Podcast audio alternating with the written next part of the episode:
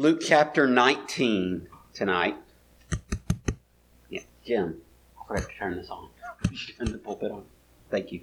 Luke chapter 19. Um, we are in the final week of Jesus, and um, this is one of those passages that I didn't realize until um, I started studying for this particular sermon. But um, there's apparently there's some discussion uh, as to exactly why Jesus is doing what we're going to read about tonight.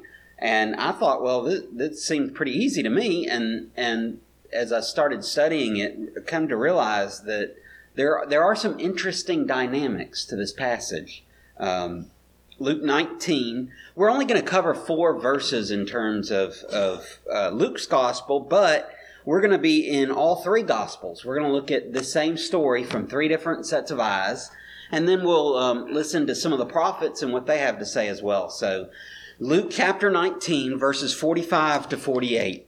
And he entered the temple and began to drive out those who sold, saying to them, It is written, My house shall be a house of prayer but you have made it a den of robbers. And he was teaching daily in the temple. The chief priests and the scribes and the principal men of the people were seeking to destroy him, but they did not find anything they could do, for all the people were hanging on his words. Pray with me. Father, I pray that we too would hang on your words as the people in the temple did. Lord, teach us through this passage. In Christ's name we pray. Amen. This story of Jesus cleansing the temple has been used for a lot of things. Um, I've heard people say, "Well, you know, it's okay to be angry." I mean, Jesus drove out the money changers, so you know, you know, maybe maybe you do need a little bit of anger every now and then. You know, get some righteous vindic- vindication. Um, I, I don't know about that. I heard someone one time say, um, we were studying Mark's passage. We'll read it in just a minute. Um, Jesus uh, goes up to a fig tree uh, that, that looks like it has figs, but it doesn't have figs. And, and apparently he was so hungry, he went out and, and he just cleared out the temple because he was hangry, I guess. You know, so hungry he got angry. And I don't think that's good exegesis, but, you know, I've heard all kinds of things said around this passage, but it's kind of interesting because uh, uh when you look at what the gospel writers say, and you try to get to the question of what is Jesus doing this for? Why is he cleansing the temple? It's kind of interesting. There's a couple of different dynamics that are going on here. And, and I think looking at all three gospels will show us just kind of some of the ways that these were taken. Uh, I say all three gospels. There are four gospels, and I know that. But three of them have very similar perspectives. In fact, we call them the synoptic gospels. Synoptic means same perspective, okay? Same view, if you will. These Matthew, Mark, and Luke kind of look at things the same way. Mark wrote first. So listen to what Mark says about this story. This is in Mark chapter 11. And he entered Jerusalem and went into the temple. And when he had looked around at everything, as it was already late, he went out to Bethany with the twelve. On the following day, when he came from Bethany, he was hungry, and seeing in the distance a fig tree and leaf, he went to see if he could find anything on it. When he came to it, he found nothing but leaves, for it was not the season for figs. And he said to it, May no one ever eat fruit from you again. And the disciples heard it. And they came to Jerusalem, and he entered the temple and began to drive out those who sold and those who bought in the temple and he overturned the tables of the money changers and the seats of those who sold pigeons. And he would not allow anyone to carry anything through the temple. And he was teaching them and saying to them, Is it not written, My house shall be called a house of prayer for all the nations? But you have made it into a den of robbers. And the chief priests and the scribes heard it and were seeking a way to destroy him, for they feared him because all the crowd was astonished at his teaching. And when evening came, they went out of the city. Mark gives us kind of the storyline. Okay, so in Mark's gospel, he shows us uh, uh, this is the triumphal entry. Jesus is coming into Jerusalem. We talked about that last week. Hosanna, uh, uh, blessed is he who comes in the name of the Lord. Right? They're they're chanting for him. They're throwing their cloaks down so that the donkey that he's riding, the colt that no one has ever ridden before, that that no one but the master uh, should ride on that first voyage, uh, if you will. He rides this colt into Jerusalem, and Mark tells us that he's looking around, examining everything. But it's already late. And so they leave, they go back to Bethany to stay the night. The next day comes and they leave from Bethany on the way into Jerusalem, short distance, maybe an hour walk tops. And they come into Bethany, or they come from Bethany on the way into Jerusalem, and on the way they find this fig tree. And it's in leaf. And fig trees, if you don't know uh, much about figs, figs put out these beautiful leaves uh, really early in the season. Before the figs come, the leaves are just gorgeous all over the tree. And then within a few weeks, um, you get good figs. And the first figs are tender and juicy, and they're just, they're perfect. They are just the best figs come right early in the season. In fact, the fig tree is one of the earliest trees to produce its fruit. And so it's the harbinger of things to come. That, that sounds familiar. I've, maybe I've preached that recently. Yeah, right? the fig tree growing its leaf. Jesus sees it. He comes up to it looking for those figs. But it's not the season for figs. So what does he do? He curses the tree. But it's not the season for figs. Doesn't matter. It shows all the signs that it should have figs, but it doesn't have any. So they curse. He curses the tree. Then they walk in to Jerusalem. They finish their journey. They walk into Jerusalem. He goes straight into the temple, and man, he gets to work. He clears out tables and, and the money changers and he's, he's chasing people out. John tells us a story. I don't know if it's the same incident or different incident because John puts his early in the ministry of Jesus. But Jesus is getting the whip out in the book of John. I mean, he is serious about this, driving people away. Matthew also gives us some additional details. And Jesus entered the temple and drove out all who bought and sold in the temple and he overturned the tables of the money changers and the seats of those who sold pigeons. He said to them, It is written, My house shall be called a house of prayer, but you make it a den of robbers. And the blind and the lame came to him in the temple, and he healed them. Of course, that makes the chief priests mad, and they object, and um, they're, they're indignant, and Jesus scolds them. All these stories lead us to ask the question, all these different perspectives. Why is Jesus doing this? If you read Mark, you might want to say that he's doing it because, well, maybe the fig tree teaches us something about it, right? It's the time, it's not time for figs, but the fig is full leaf. It's ready to go. It looks like it should be bringing forth a lot of fruit, but there's no figs on it. And he curses it. Mark then tells us after the day, uh, uh, the next day, Jesus is coming back into Jerusalem from Bethany, and lo and behold, the fig tree has withered. And he uses it as an opportunity to teach them about the prayers of faith. So you might think that maybe that has something to do with it. Maybe the temple, like that fig tree, is supposed to be bearing fruit, but it's not. Instead, what is it bearing? Profits. Now, don't get me wrong. Let, let, me, let me make sure I'm very clear on this. It is not a bad thing to go into business. And it's not a bad thing to provide something that people need. People would be coming from Jerusalem from all over the place. And in Rome, it wasn't like in the United States where we all use the same currency. In Rome, there were tons of currencies. Every locality had its own currency.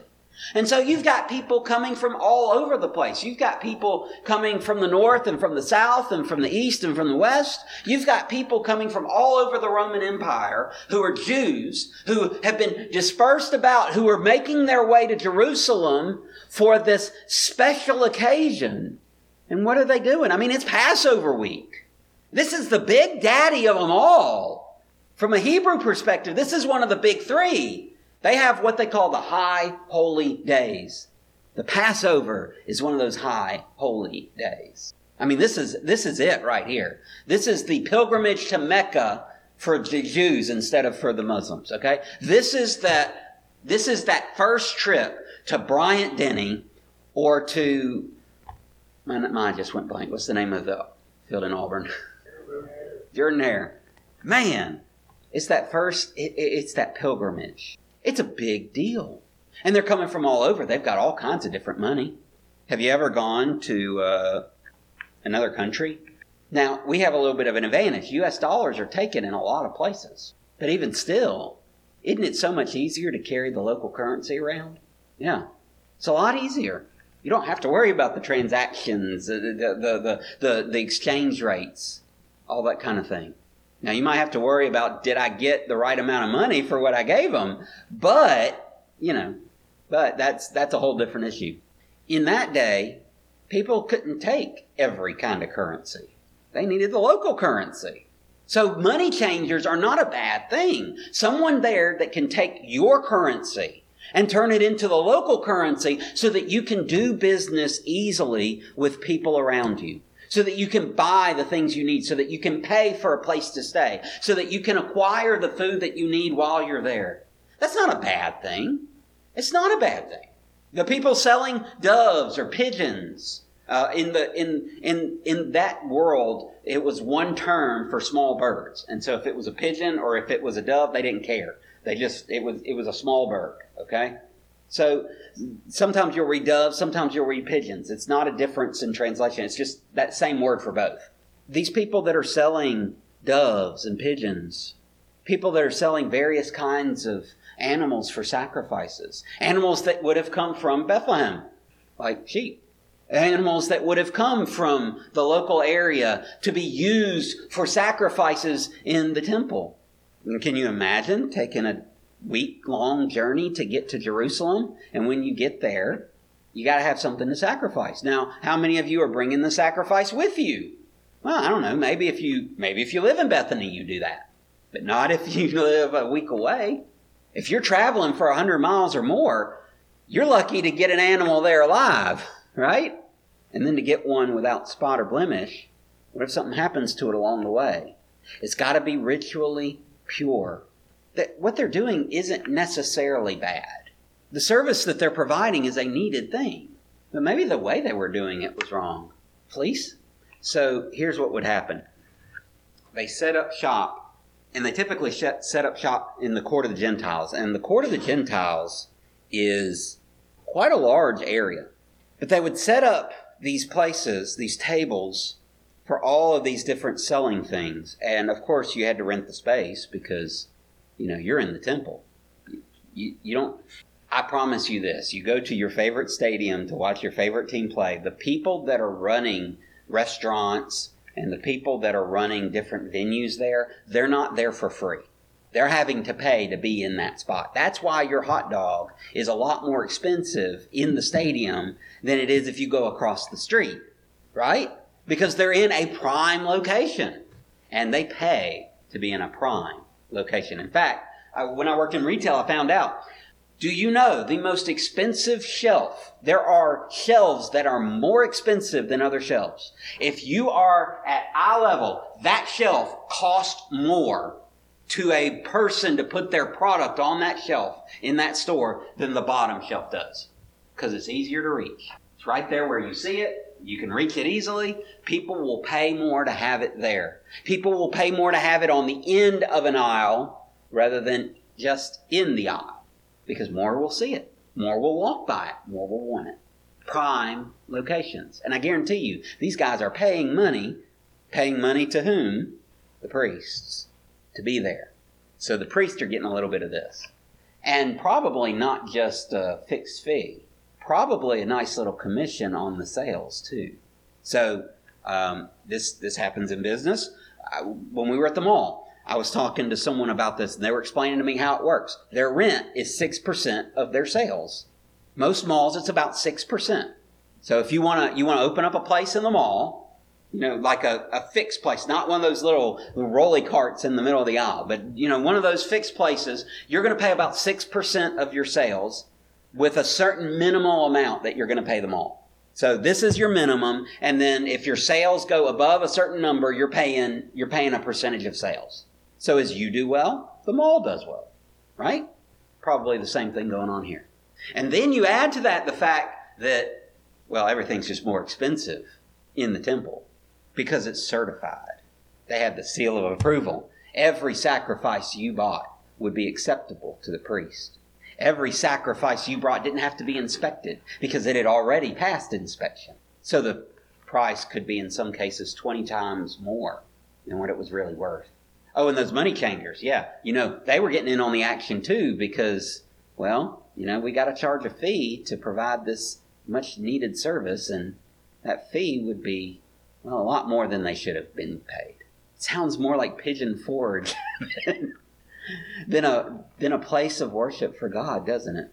It sounds like a place where tourists go to get fleeced instead of people going to worship God.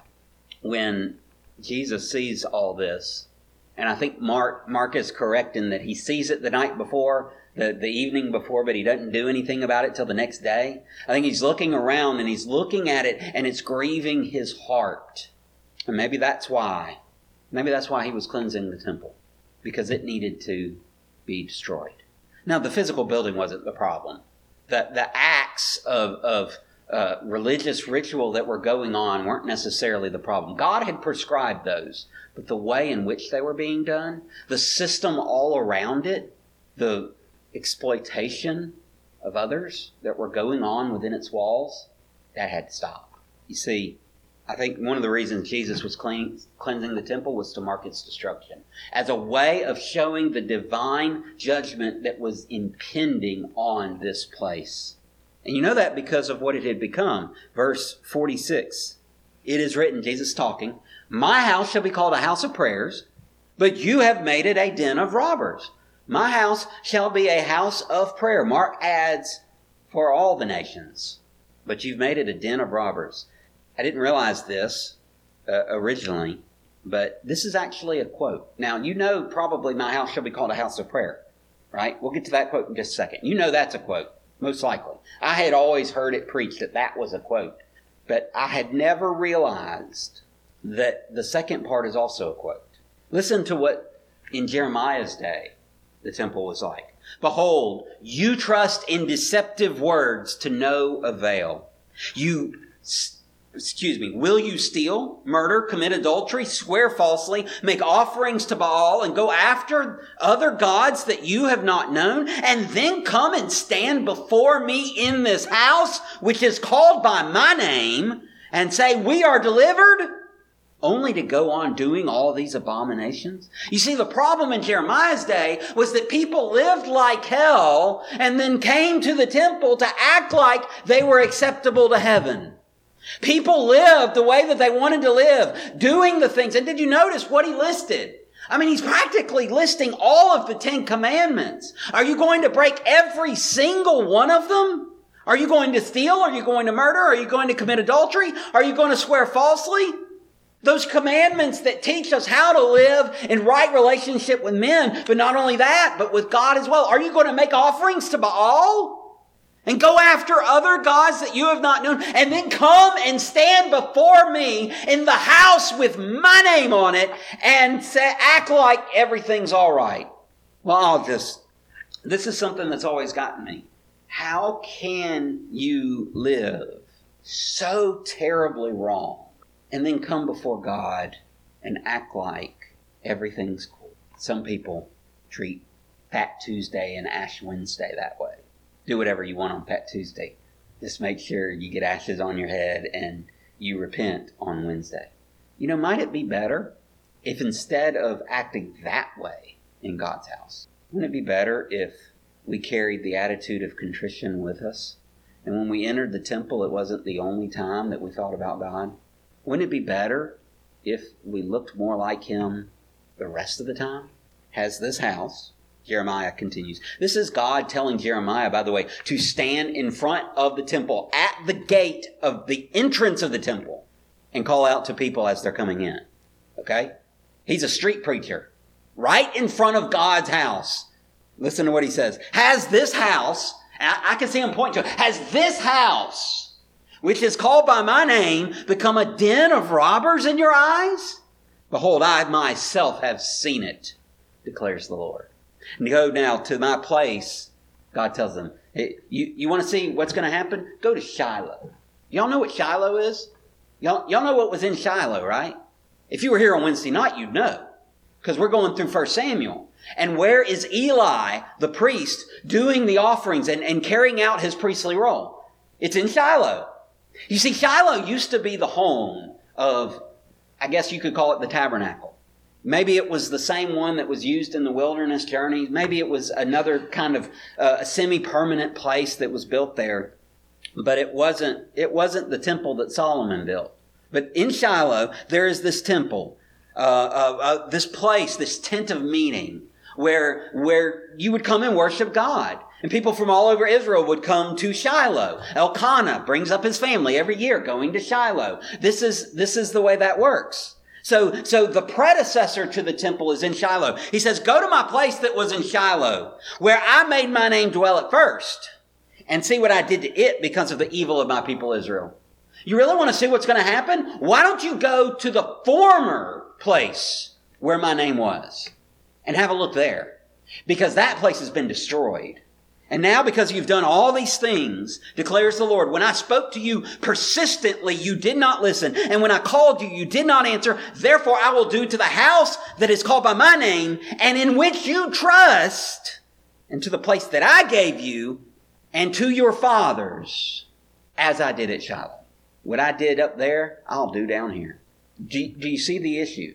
The temple wasn't the place of worship for God anymore. It was the place that people falsely put their trust in. I, I, I got to tell you, when you are more dependent on a building than on the God to whom that building is dedicated, when you are more dependent on a ritual than the God for whom that ritual was designed, it needs to be destroyed. The problem with the temple was, well, it wasn't fulfilling its purpose. And maybe, maybe that's another aspect of this. Maybe Jesus is cleansing the temple in order to restore its purpose. Maybe he's cleansing the temple because he wants it to be what God intended it to be in the first place. And he sees how dramatically wrong it has gone. God's temple was to be a house of prayer. Isaiah describes the temple's purpose. And the foreigners who joined themselves to the Lord to minister to him to love the name of the Lord and to be his servants. Everyone who keeps the Sabbath and does not profane it and holds fast my covenant. These aren't Israelites. These aren't the people who, who, who think that the temple is for them only. These are from people from the other nations who look in and see the God of Israel and realize that he is the one they should be following. This is for the Ruths who are willing to stand with their mother-in-law Naomi and say, my people, your people will be my people. Your God will be my God. This is for the Rahabs. The ones who are willing to hide the Hebrew slaves on the roof up under some straw or something. Because she recognizes that God has sent them and that they are the ones that have His blessing. And she wants to make sure that she is safe because she is trusting in that God and not in the false gods of her people. It's for the eunuch from Ethiopia who's riding along, reading from Isaiah, not getting it, who requires a Philip to help him understand what he's reading. And he's ready to put faith in Christ so much so that in the middle of the ride, they get down and he gets baptized. You see, God had designed his house for people that love him like that. Isaiah continues, These, these foreigners who unite themselves with the Lord, who minister to him, who love him, who hold fast his covenant, these I will bring into my holy mountain and make them joyful in my house of prayer. Their burnt offerings and their sacrifices will be accepted on my altar. For my house shall be called a house of prayer for the nations. The Lord God who gathers the outcasts of Israel, declares, I will gather yet others to him besides those already gathered. That's what the temple was intended to be. The last thing that this points me to was back in Matthew's reading of this. Right after he chases out the money changers and turns over tables, right after all this, did you recognize what Jesus started doing immediately? Let me read it for you again. Matthew 21 14. And the blind and the lame came to him in the temple, and he healed them. See, this is what's supposed to happen there. This is what it's supposed to be. It's supposed to be a place where people from all over the world gather to worship God and experience the fullness of life in Him. That's what the temple is supposed to be. But somewhere along the way, it had grown a lot of leaves no figs. Somewhere along the way, it had become a den of robbers. Somewhere along the way, the temple lost its purpose. So when Jesus cleanses the temple, he doesn't just do it just to get rid of money changers. He doesn't do it just to get people to be quiet because we need a place to pray, and, and who can pray with all this noise? He does it because the temple needed cleansing. People needed to see that God took his house serious. Do you not know? Have you not heard? You are not your own, but you are bought with a price. You, child of God, you are the temple of the living God. Every single one of you. So let's give him a temple worthy of his name. Father, I pray that you would make us the temple that is cleaned, that is restored. Not one that should be destroyed because it is it has become so corrupted that there is nothing else here for you, but one in which genuine prayer feeds a life of godliness springing forth wells of faith from deep within us, from you, that provide blessing and nourishment for the nations. God, help us be your clean temples until the day when we no longer need a building, until the day when we no longer need a sun as we walk in the light of your presence. Father, help us to be temples worthy of your name. Cleanse us from our sins. Restore the purpose for which you've called us. Save us, O Lord our God, and gather us from the nations, that we may give thanks to your holy name and glory in your praise. In Jesus' name we pray. Amen.